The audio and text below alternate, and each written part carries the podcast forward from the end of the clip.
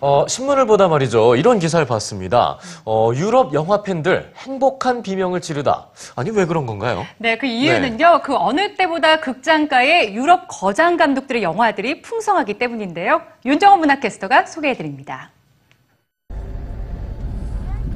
가진 것은 몸뚱이밖에 없는 알리와 뜻밖의 사고로 두 다리를 잃은 스테파니. 절망의 끝에서 마주한 두 남녀는 점점 서로에게 살아가는 이유가 되는데요. 사랑하는 사람이 주는 위로가 얼마나 소중한지 담담한 시선으로 일깨워주는 영화입니다. 관객과 평단의 호평 속에 이달 초 개봉한 러스트 앤 본은 누적 관객 수 2만 5천 명을 돌파하며 다양성 영화의 흥행을 이어가고 있습니다.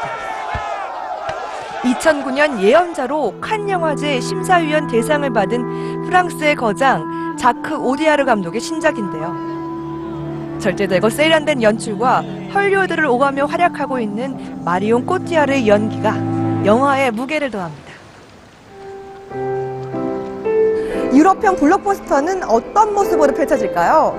14년간의 기획기간과 3년여간의 제작기간을 거쳐 탄생했다고 하는데요. 영화 폴 다이어리 만나보시죠. 바다 위에 도도하게 세워진 고풍스런 저택.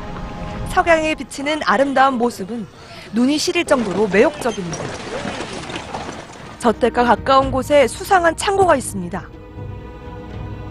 이곳은 바로 해부 실험이 벌어지는 곳입니다. 영화는 독일 여류 시인 오다 셰이퍼의 실제 기억을 바탕으로 했는데요. möchte später auch mal Arzt werden.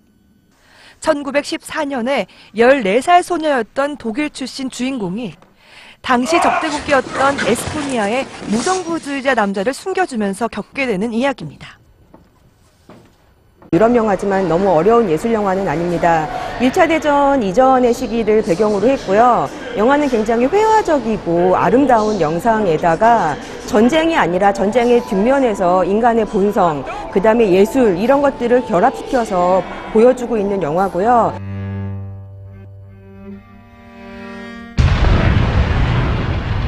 영화는 암울한 시대의 흐름 속에서 한 소녀가 겪게 되는 감정의 변화를 섬세하게 담았는데요.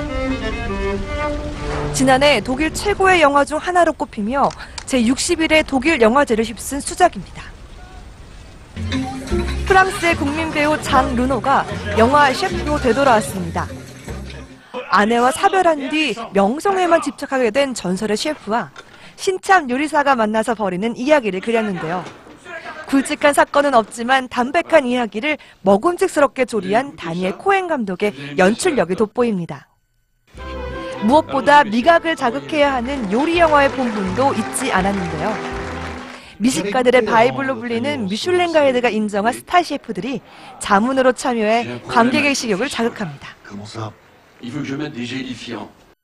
소재가 굉장히 독특하고 그리고 이렇게 결말이 우리가 예상할 수 없는 그런 영화가 나오는 것 같아요. 그래서 좀 굉장히 독특하고 그래서 좀 새롭고 그래서 많이 좋아해요.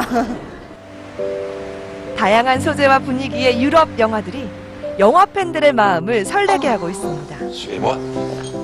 문화공감 윤정원입니다.